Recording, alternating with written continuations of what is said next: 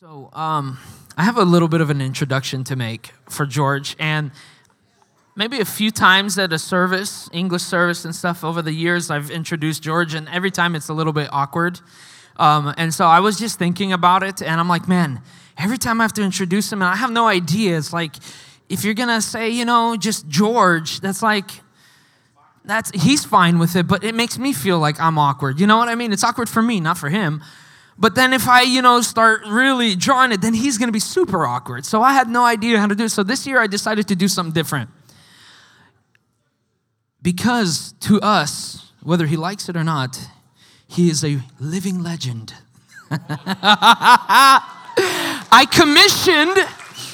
commissioned a gift for you, George. Before you come up here, I commissioned a gift for you as a way of introduction, if we can put it up there. I just thought, no better way.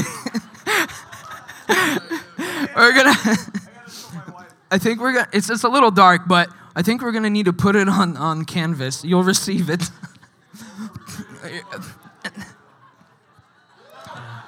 Hey, isn't it appropriate? Come on. All right, hey, no joke though. Today we just asked George. We asked George to be a little bit more open, just share a little bit about himself, and that's all we asked. And so he has something prepared, and we'll just let him go.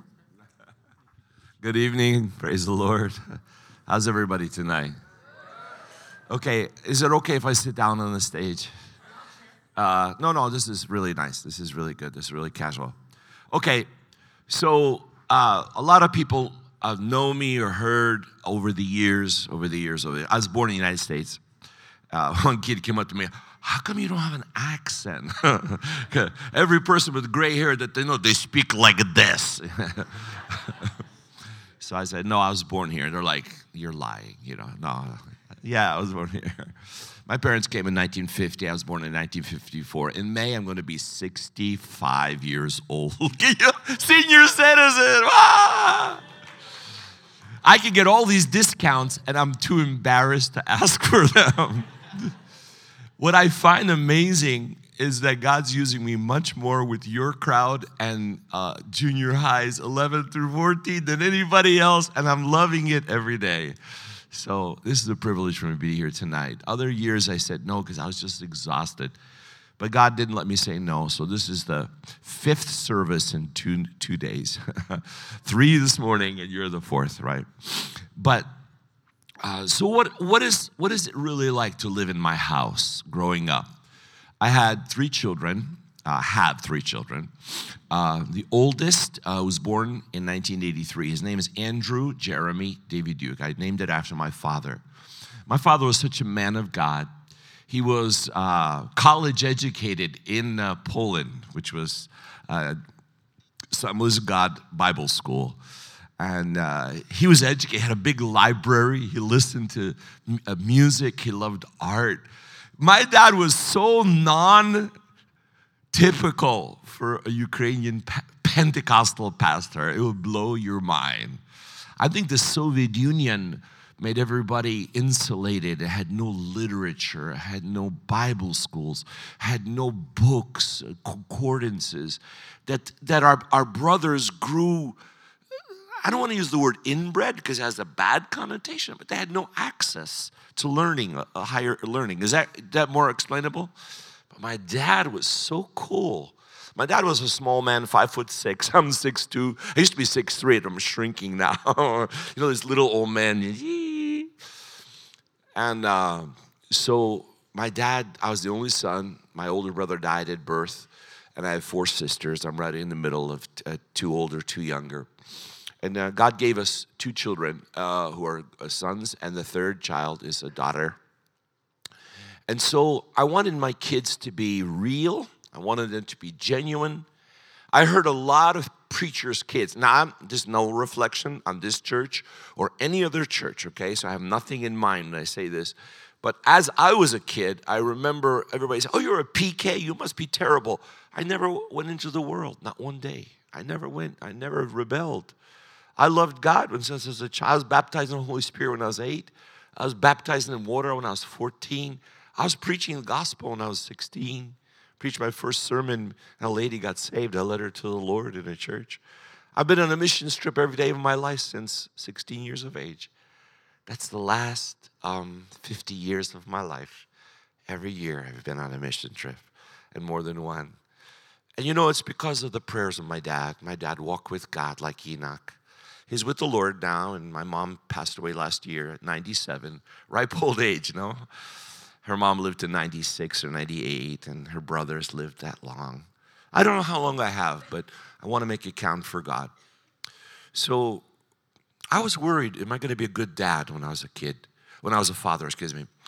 And I was a young father. I think I was 29 or 28 when my first son was born. And then came my second son. For you, that's old, huh? I don't know, it seems so young for me. But it's a matter of perspective, I guess. And you know what God did?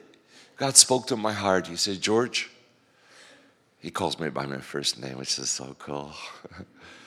He said, you will never have a conflict from your home. All of your conflicts will be outside your home. And my two sons and my daughter, they begged me for water baptism at 13, begged me. I said, Slavic people don't baptize until 14 at least. And they got baptized at 14. My daughter convinced me at 13. And they never went into the world, not one day, not one day. God was good to her. But I believe it's the prayers and the example that you see at home. Because let me tell you, the hardest place to be a Christian, you know where it is? It's at home. Because at home, your kids see you. At home, your kids hear what you say. At home, the kids watch the reality of your life or the lack of reality. And you know, kids see right through pseudo-spirituality. Isn't that true, ladies and gentlemen? Isn't that true? Kids see right through pseudo, which means fake, spirituality. They want the real deal. They want to see the genuine faith. And I saw that in my dad. Everybody saw my dad as a preacher, as a man of God. He could preach like a house on fire. But you know, he told really great stories. He was funny, but he made you cry. And you know, I wanted to be like my dad when I was a kid. And my sons, God didn't call them into ministry. God called them into the marketplace. So my oldest son, God told me he would be a doctor before he was born. I said, doctor? I said, I want my son to be a pastor, no, a missionary, a minister. For you, God, it's for you. God said, nope, he'll be a doctor. And I thought, that's weird. Then I thought, at least he's not going to be poor. True story. I came home, I said, honey, you won't believe what God told me today, but son's firstborn, he wasn't even born yet. He wasn't even conceived yet. I know because Esti couldn't conceive. And I prayed that God would open her womb. And God said, he will be a doctor. She said, she's a nurse. She said, I don't want my son to be a doctor. I said, why not? She said, you know MD? I go, yeah. That means me deity. They're proud and they're... I said, well, you work with some doctors. I know, you're a nurse. I said, he won't be that kind of doctor. He'll be kind and you'll help people and you'll heal their bodies and speak to their spirits. And so God gave us a son. He almost died at birth. God kept him alive. And at 8 years of age, he goes to his mother. He says, Mom, I know what I'm going to be when I grow up. And she said, what? A doctor. She said, did you talk to Dad? He said, no, Mom, why? Nothing, never mind. Why do you want to be a doctor? He said, I don't know, Mom, you're a nurse. And I just thought, I don't know, I want to be a doctor. Today, my son is a surgeon. He's a urologist. You know, it's funny. I sat in the back of the thing. I thought, what's going to happen if I Google Davyduk? What's going to come up? My son's name comes up like 10 times before my name.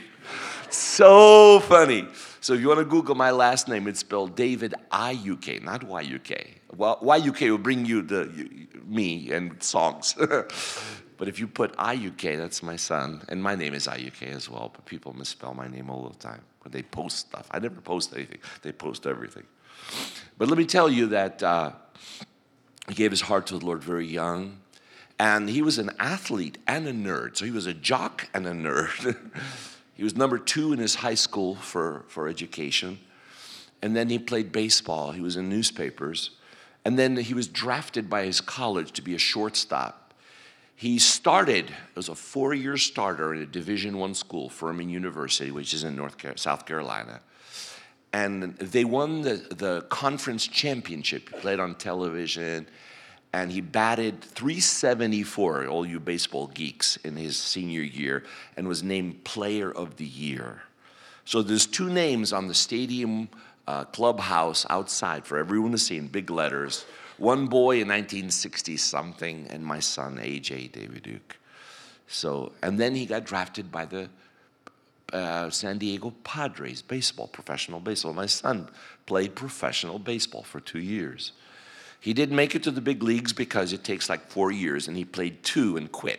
Because he wrote his medical exam. He got accepted to the University of North Carolina, number 2 medical school in the United States, number 2. Today he's a surgeon, real low achiever. My second son is a psychologist. He got his doctorate and 2 master's degrees, but he's a jock. He plays basketball, softball. He was a wide receiver in football, and he played golf 4 years in college.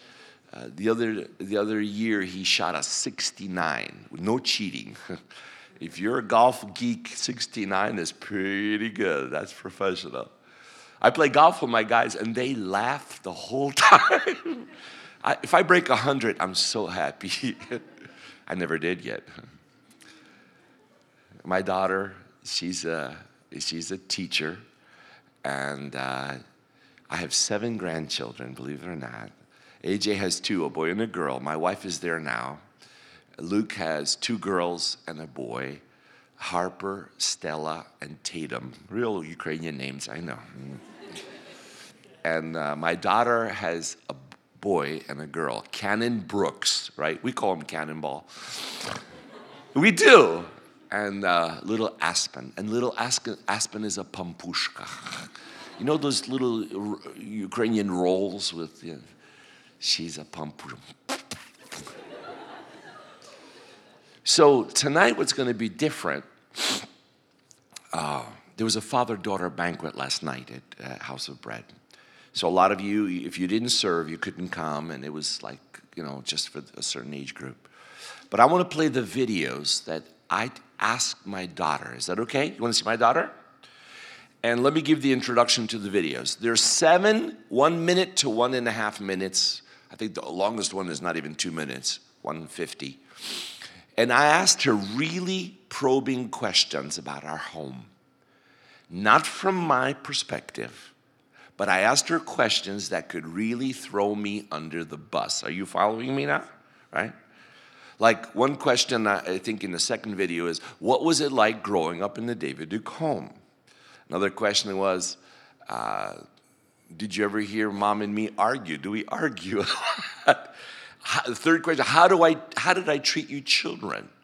Another question was, I think you'll really appreciate, what was it like to grow up in a Ukrainian home or a bicultural home? Is that a good question? Because you're all thinking, you know, my dad and mom, they're from another planet. FOB. For those of that you don't know what FOB is, fresh off the boat. But one more funny story. My dad never learned English properly. You know, instead of saying, how do? He would say, how do you? Tato. Ne how do you? How do you do? How do you? No, Dad, no. And my mom, she said one time to me, she said, where's yo bag? I go, Mom, it's not yo bag, it's your bag. And why are you talking black? And it turned out that I remembered my mom was a cleaning lady, cleaning offices, and she worked with black ladies. So here's my mom, Baba Luba from the hood. True story. So my dad can't speak English, my mom talks black. And God calls me to Slavic people. Man, talk about a life of suffering. People ask me, how many churches do I speak in that are non-Slavic? 0. I only speak in Slavic churches. So that's how much I love you, and that's how much I love the children of the people that I ministered to for the last 50 years. So let's hit video number one. Oh, my oldest son has a doctorate in surgery and urology. My second son has a doctorate in psychology. My daughter is a nurse. My daughter is a teacher. She taught fourth grade. And my wife is a nurse. I'm the only dummy in the family. Video one. Here is Larissa Davyduk-Stewart. My daughter, Larissa Davyduk, and her last name now is Stewart. Hey, Larissa, what's your husband's name? Isaac. How many years are you married? We've been married 5.5 years. Wow, 6 this summer. And your beautiful children.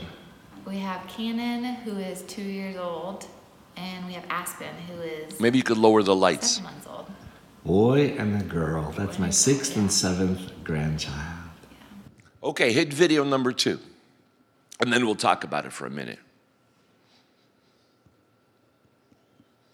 Say something, Larissa. Hey, this is George Davyduk interviewing my daughter, Larissa Davyduk, and her last name now is Stewart.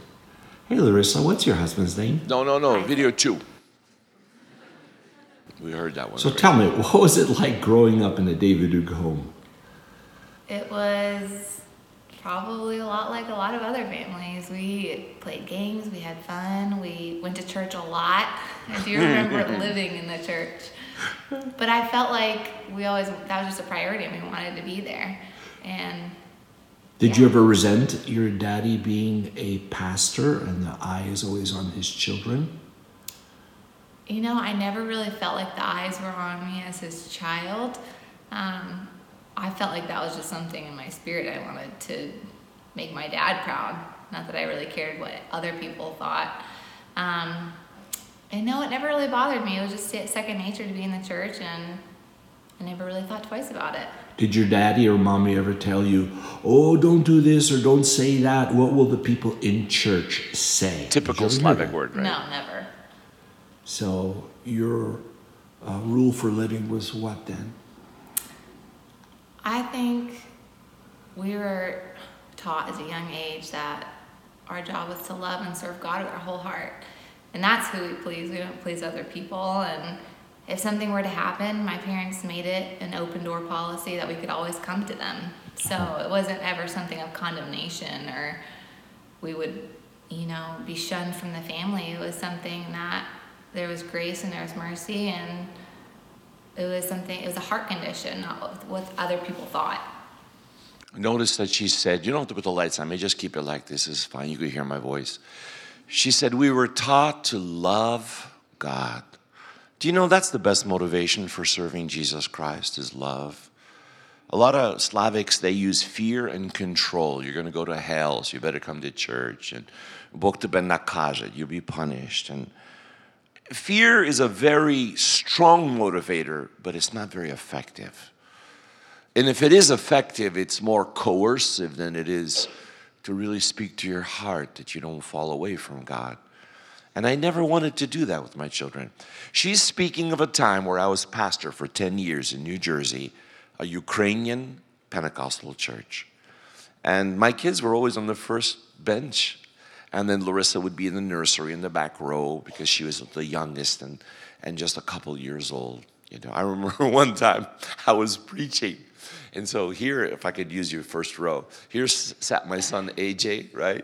Here was his cousin Evan. Here was his cousin Jordan, right? My sister's sons. And here was Luke, so AJ and Luke. And the four of them were sitting. They weren't talking. They were kind of swinging their legs. And I'm preaching away. Right? And I see this tennis ball roll from the first pew to the pulpit. And I looked at my son, and he had this deer in the headlight look. I wanted to laugh, and I stopped preaching, and his face turned white. And calmly I said, pick that up, put it in your pocket. I don't want to see it anymore. He never forgot that. I thought that was so funny.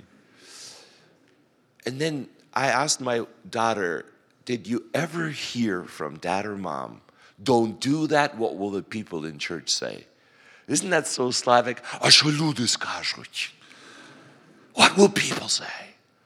I never heard that from my father. And he was a pastor. He never said, son, don't do that. What will the people in my church say about me with my children? He always said, what does God want? What the Lord wants you to do? And I said, that's how I'd raise my children. Okay, video number 3, hit the lights. Larissa, how did it feel to grow up in a Ukrainian home with 2 languages and a different culture? A little bit louder. Culture?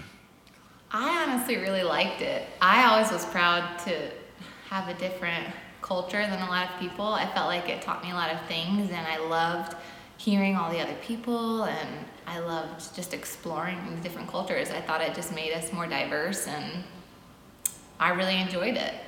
Did your dad make you learn Ukrainian? You know, he never pushed that on us, and I wish he would have. Oh, no. He just really allowed it to be up to us if we wanted to learn. And when I was younger, I wanted to be able to speak some phrases, and he worked with me on that, and I really enjoyed that. You still know a lot of phrases, and you get the gist of what's going on, though, don't you? Gets rusty time to time, but... I do. I use them now, and my husband likes to use them too. So isn't that funny? And he's a Stewart, an American. It continues. See, when I was a kid, my dad didn't push Ukrainian on me, but he couldn't speak English, so I had to learn Ukrainian. And then he sent me to Ukrainian school for 5 years, and I hated Ukrainian school. You ever go to Russian school here? Yeah, how many kids went to Russian school? Okay, you loved it, didn't you? Okay. I don't know about your teacher. I hope she was young or he was young. My teacher was like 140 years old. I'm exaggerating, yes, I know. But I'm making a statement. She was not young. Then she had a voice like a crow. Ah! One time she asked me to go to the board. Okay, напиши фразу. Write a sentence. So I was the worst kid in class. So I thought, what am I going to write? Mama... Купила, bought, мені нові шуси. Shoes is not a Ukrainian or a Russian word. It's shoes, Ukrainianized. And everybody is laughing at Davyduk. So that was my wonderful education in Ukrainian school. But my kids, they learn phrases. Тато дай гроші. Dad, give me money. Хочешь паска? You want a belt? Ремень по-русски. Ремень. And she learned other things from her cousins she should never have learned. But I never pushed it down their throats.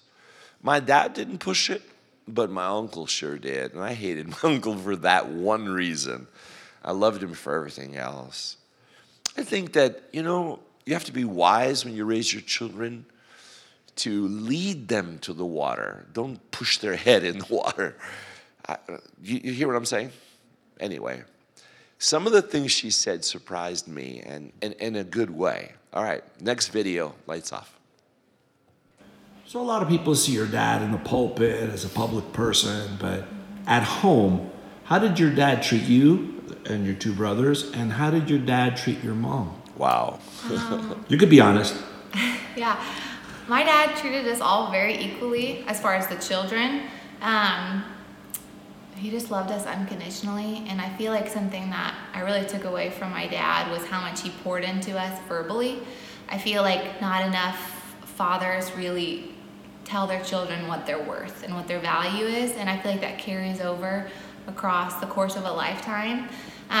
As far as my mom, my dad never stopped dating her. It was like she was always his girlfriend, They got home from work, they kissed, they hugged. It was just very natural. I never looked at it as something that shouldn't happen. I just thought that was just what husband and wives did. They went on dates, they took trips together, and I feel like it made me feel secure as a child to know that I could come home to a calm environment where my dad and my mom really loved each other. Did they ever argue? I mean, they they'd bicker or disagree over something, but it was never a screaming fit. Never. Never did I see my parents yell at each other. Who doesn't disagree? I mean, that's normal and that's healthy. But I never saw them put each other down or name call. It was more life building than that. And it was, hey, how can we come together on this versus attacking one another? The light's up here. You know what's sad is that there's a whole face group of women who are battered wives of Slavic husbands. And I heard that there's like up to over 1,000 women. We're talking about our Slavic culture, Christians, Baptists and Pentecostals. And I'm thinking to myself, how could you call your wife a name? Tichudoba. You know, that's a horrible thing to say. Or other names that are worse I would never repeat. I never called my wife a name, ever. How could you think to do that? But maybe it's the American culture that influenced me. Maybe it's the way that my dad treated my mom. He was very gracious and kind. And that's how I raised my children. These answers were not rehearsed. I didn't know what my daughter was going to say. I mean, I could have edited it out, okay? But I didn't edit anything. I let the phone just record. And I didn't realize that she was watching how I treated Esti. I didn't realize she noticed when I kissed my wife. I didn't realize that she remembered when we had date night, about once a month, because my wife had 3 small children, like your moms, right? And sometimes, you know, they just want time away just to be a woman again. And guys, maybe you're in the audience and you're saying, George, this is all for girls. This is stupid stuff, right, for me. Hey, one day you're going to fall in love. One day you're going to get married, hopefully, unless you're going to be one of those bachelors until the rapture. Girls, don't laugh. That's just a joke. No, I don't think so. I think when the time comes, you're going to want to get married. So when that time comes, I hope you remember at least 1 or 2 things that my daughter said about our home. Because you know what I've discovered, ladies and gentlemen? The power of a genuine ministry to people, it grows out of a home. It comes out of a family. It comes from your relationship to your wife and to your children. Because what can I tell you if I didn't live it in front of little ones that watched me, not when I was preaching, but when I was home and relaxed in a home environment. That's why I wanted to do this tonight and take videos from the father-daughter banquet. This was my idea. They didn't ask me to do this. And I said, let me reveal to you behind the curtain what it's like to be in our house. And so I asked a few more questions and go to the next video. So tell me, Larissa, now, you're a mom with 2 children and plans for more, obviously. How do you want to raise your children? I think how we would like to raise our children is kind of like the funnel effect. I feel like right now, as they're little, we want to teach them what's right and wrong and what's, you know, morally right in their spirit, and just kind of teach them about just simple choices. And then I feel like as they get older, we want to just expand their freedoms and their boundaries.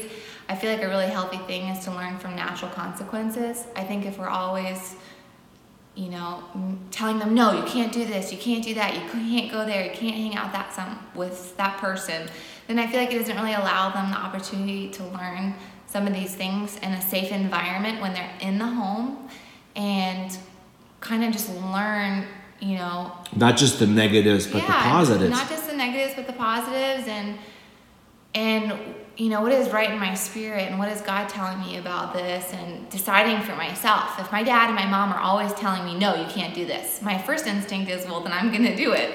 You know, I see that in my 2-year-old already. He already wants to do the things I don't allow him to do. But if I kind of tell him, you know, what could happen, and then let him kind of dip his toe in the water, then I see him making his own choice not to do it the next time. And that's kind of the environment I want to create in my family. I want my kids to be able to explore different things in a safe place, and then come to me and just become really well-rounded, healthy human beings that choose God because it's their choice and not mine. I want to talk to you about the word trust. Trust is such a delicate relationship. When you trust someone, you give them a measure of freedom. When you trust someone, like either your child or in a boyfriend-girlfriend relationship, you're trusting them to be faithful only to you. I mean, if it's a serious relationship and it's heading somewhere, right? In a marriage is only based on trust. I wanted to create an environment where when the kids were super little, I would be concrete, black and white. No, you can't. Yes, you must. But that is only up till 12. From 12 to 18, it's my job to teach them the abstract, to go away from the control, yes, you will, no, you can't, to what should you do? What do you think? And give my children wings. You see, Slavic people, they have this fear that if they give a little bit of freedom, our kids will go wild, they'll go crazy. So what they do is they clamp down and they control their kids. And then the kids want to go crazy because they're like suffocated. And so they sneak stuff. So they go out of the house and they do all kinds of wild stuff. They take 2 sets of clothing to school and change in a car or the girls' room or the guys' room. And they'll do stupid things because they want freedom, because they're not given freedom. Well, Larissa said this freedom is in a controlled environment, a safe environment. Let me give you examples, because I could tell you about abstract stuff and you're like, over your head. So let me tell you specific things. I wanted to prepare my children for college, for university. I've heard that in the first year of university, kids are out of the house, no curfew. I'm going to go nuts. I'm going to stay till 4 a.m. I don't care, This is great. My mom and my dad are not going to tell me what to do. So I said, how can I combat this craziness of first year of college? So I said to Esti, I have this crazy idea. Tell me if you think this is okay. Let's take away their curfew in the senior year of high school. And my wife looks at me. I go, no, seriously. She said, why would you want to do that? I said, well, they're going to have that in the first year of college. So why don't we do it at home a year earlier and just train the kids that, here, you can do it. So I said to my firstborn son, okay, son, Mom and I made a decision to take away your limit on how long you could stay up in your senior year of high school. No curfew. You could come in 4 o'clock in the morning. This is George Davyduk, the pastor, telling his son, right? On 2 conditions. Number 1, you take my cell phone. In those days, it was just for calling. That's all it was. It's a little Motorola flip phone, right? Little antenna. You take my phone and you tell me where you are and who you're with. And the second thing, you have to go to school the next morning. I don't care if you sleep or not. Your choice. My son looks at me. Yeah? I go, yeah. No curfew. And I waited up for him each time. My son never went past 1 o'clock in the morning, which is late, but I read a book and I'm like, okay, yeah, he's coming. He would come in, hey son, have a nice evening. Yeah, Dad, you didn't have to wait up. I said, I know. Okay, good night. I'll go upstairs. My son, hey, when you can do it, you don't want to do it, right? Because you need your sleep. You got to get up the next morning. Right? Then, here's another example. Concrete, if you heard the story, just tolerate me, okay? You don't mind these stories? Okay, so anyway, here's my son, my firstborn son, going to university, first time. We packed up all his stuff, a rug, a pillow, a comforter, a laptop, right? He's going to the University of Furman University in Greenville, South Carolina, 2 hours from my house. It's not a Christian school. It's not a Christian environment. It's living in the dormitory with 1 or 2 other guys, and that they had co-ed stuff going on. People were sleeping together. They had keggers. They had all kinds of just to make it clear, sinful activities. And I'm thinking to myself, where am I letting my son go? To hell. So I had a list of things I'm going to tell him not to do. And the Holy Spirit, I listened to the Holy Spirit. He said, don't say that. Don't. He knows that. But I needed to tell him. He didn't need it to hear it. I just needed to get off my chest. God said, don't say that. So I said, okay, what do I tell him? Tell him you trust him and give him to me. It's time to say goodbye. I said, all right, AJ. Mom and I are going to go home now. But son, my job was to give you wings to fly. Now, son, lift your wings and fly. I believe in you. I trust you. And I know that the Lord Jesus will be with you, whatever you do, wherever you go. Tears came to his eyes, and he said, Dad, thank you for your trust in me. I will not let you down. And I got in the car, and we drove home. I said, oh, Jesus, please, you said, you said. We came to visit him as much as we could, every other weekend or once a month. He played baseball. He was the star of the team. It was a great team. They won their division championship, like I said. And in the third year of university, we're sitting in the grandstands, and a boy taps me on the shoulder, and he says, "Are you Mr. Davyduk?" That's what they call me in English, Davyduk. I said, "Yes." "You're AJ's father, right?" I go, "Yes." "Can we talk to you?" I'm thinking, okay,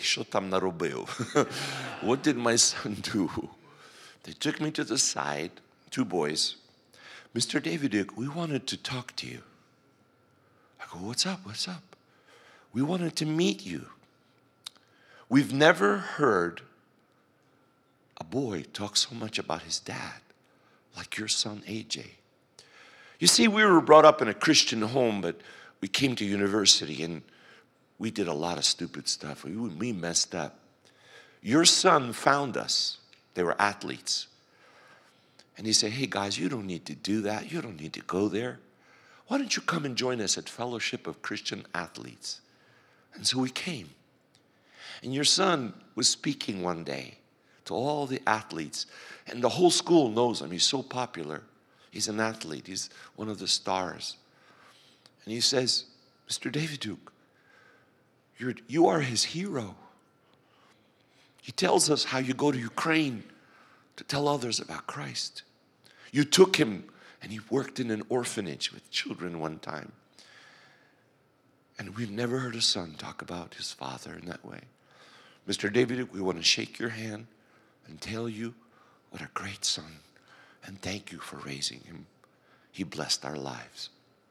I gulped. There was a knot in my throat. I said, "Okay, thank you." And when I sat down, my wife says, "What did they say? What did they say?" "Tell you later." If it sounds like I'm bragging, I'm sorry. I'm telling you the exact words they said, the exact thing that happened. When you really love God, your kids see it. That's the kind of dads I want you to be, guys. You see, a boy looks to his father, and when his father walks with God, the boy, he wants to walk with God. Girls, be the kind of moms that will raise your children to love Jesus Christ. But you have to love Christ, because they'll do what you do. Girls will follow the mom, and boys will follow the dad. Girls, don't date a really good-looking guy who doesn't love God. Don't do it. Don't do it. How many girlfriends you have that married guys that don't love God, and their life is hell, living in the same house with them? Now, I know that not every marriage is perfect, and mine, I don't know, sometimes I feel guilty that God blessed us so much. And sometimes I think, if I say this, people are not going to believe it. My daughter is testifying before you guys that that's the home we wanted to have. That's the little church I pastored with my wife and three members, my sons and my daughters. So I asked my daughter two more questions. I said, what would you tell the dads? So boys, this is what my daughter would say to you the day you become a dad. And the last question is, what would you tell the daughters? And girls, that'll be for you. So Larissa, to wrap it up, this video will be shown at a banquet for Slavic dads with their daughters. What would you like to say to the dads in the Slavic culture and then to their daughters? I think the most important thing that I'd say is to just pour love into your daughters. I mean, they look up to you as their father. I know I did. And I think, especially now that I have a daughter, just seeing how she looks at her daddy at such a young age. I mean, they're looking for you for love and acceptance. And the more that you can spend time with them and pour into them, the more worth that they feel and the more that they don't need that from anybody else. If they can get that from their dad and from God, it just propels them into being anything they want to be. And I just feel like that's the best gift that you could give to your daughter is your time and your love. You know, I'll just say really quickly that your daughter relates to men the way she relates to her father. So guys, when the day comes, be a good dad. Your daughter will not become that girl who's guy crazy. She will not become love hungry. She will not want to be hugged and fondled and touched by other men because she has a love hunger for her dad. My daughter was a young kid. She's crawling all over my neck and just, I want to cuddle you, Dad. I said, okay, fine, cuddle. I did it more for her because she wanted that. Now she has the greatest relationship with her husband. And Isaac, now she's your deal. But we still hug and kiss. And it's funny. I used to hug and kiss my dad, you know. I remember the smell of his aftershave. It was Old Spice. Cheap drugstore cologne. Every time I smell Old Spice from somebody, I go, that's my dad. And, you know, I raised my sons that way. I kissed them all. I still kiss my sons. So maybe you heard the story before. I got to tell this story. So we're coming down to the baseball stadium the first year of his baseball career. All these guys are swinging bats. And these guys are fit. These guys are buff. These guys are, they're athletes. I mean, really great athletes. So I'm thinking, okay, don't kiss him. You're going to embarrass him. Just shake his hand, you know, American style. So I said, hello, AJ, how are you? And all the guys are watching him. He pulls me and kisses me. He says, what's the matter? You're ashamed to kiss me in front of my friends? No, I'm good. I'm good. I said, I'm good.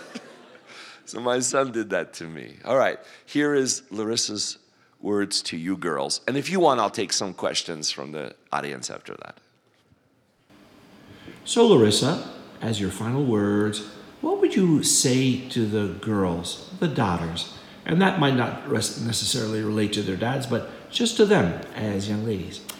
What I think I'd say, just to my previous self, is spend time with God and pray for your future spouse and surround yourself with good friends who are seeking after God with their whole heart.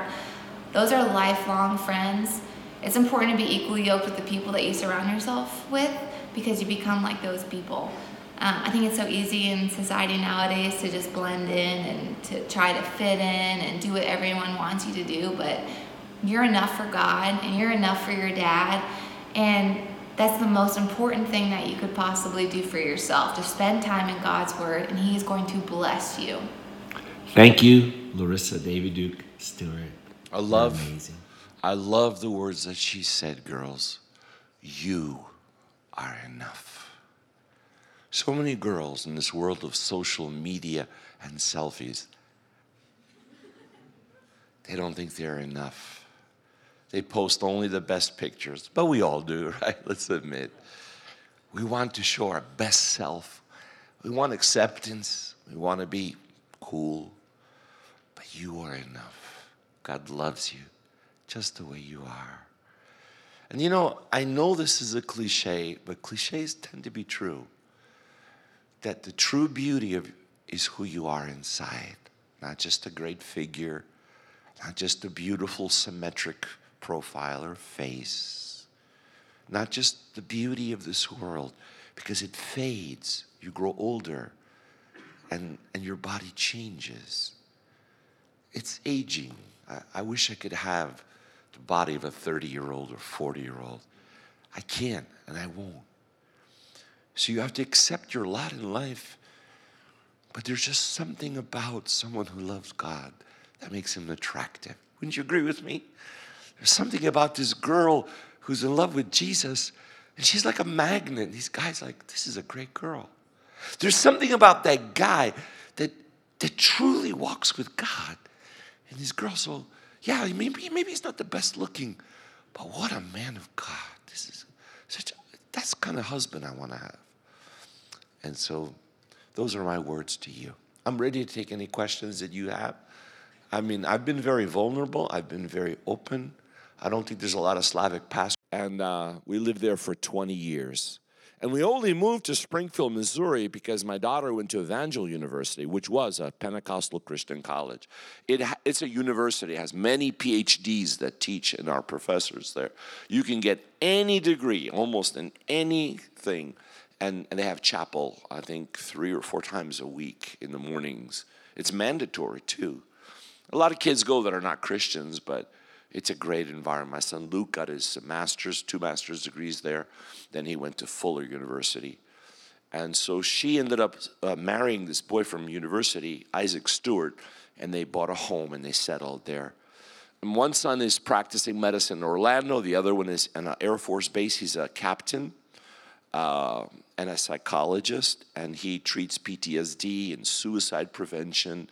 I could tell you stories and stories, and so we decided to live by one of our grandchildren, and it was Larissa, because she was going to stay there. So we moved to Springfield, Missouri, a little town called Ozark. What's another question? Okay, another question, yes.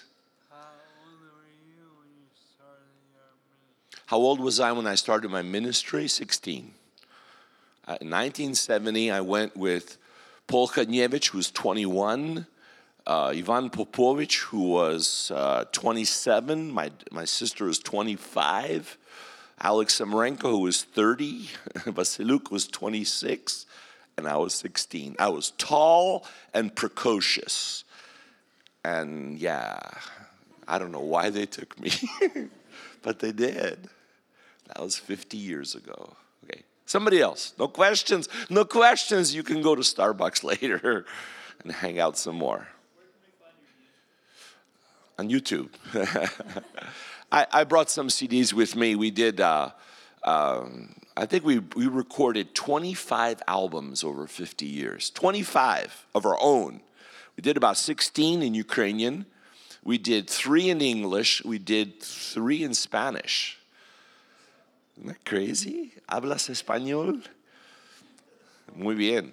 You know what's funny is my kids speak Spanish better than they speak Ukrainian because they could learn it in high school. Yes. Are you going to come out with the new one? Yes. We're working on our 26th. What are you're clapping about? Your kids. I mean, like, why do you want to listen to Starikovsky stuff? Oh, you're so funny. Your mother probably played it all the time in the house. I feel sorry for you. Yes. How do I meet my wife? It's a kaska. I was 16. She was 11. I gave her a piggyback ride in her barn farmyard. She hasn't climbed off my back since. No. That's a joke.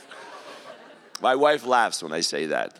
And my kids groan. Dad, you're so cheesy. I said, all dads are cheesy. It wouldn't be dads if they weren't cheesy. No, seriously. She was 11 and I was 16. And we stopped at their home and their farm in Alberta. I just saw her as a kid. They were 5 girls and 1 boy. He was like 2 years younger than me, Tim. And then I came back when I was 21. She was 16. She looked a lot better there. And when I came back when I was 26 and she was 21, I fell in love.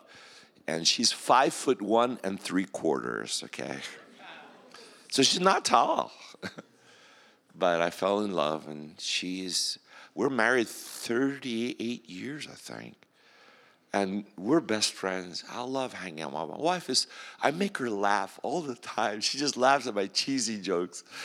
And we have a great relationship. I'm a talker. She's a listener. But at home, she's a talker. I'm a listener. She's really smart. She's the exact opposite of me. I'm an extrovert. She's an introvert. I'm a creative messy, and she is super organized.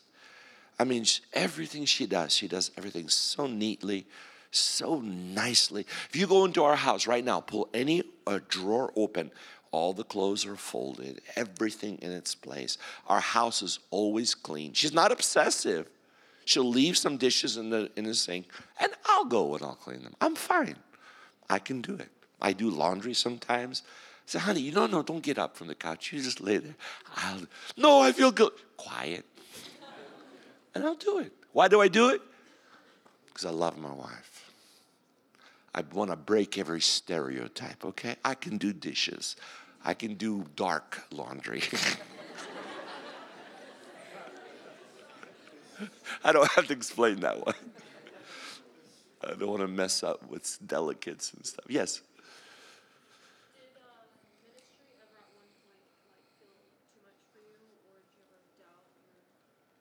That's a great question. Was ministry at any time feel like too much? Now, you're talking about either for me or for my children or my home and my wife.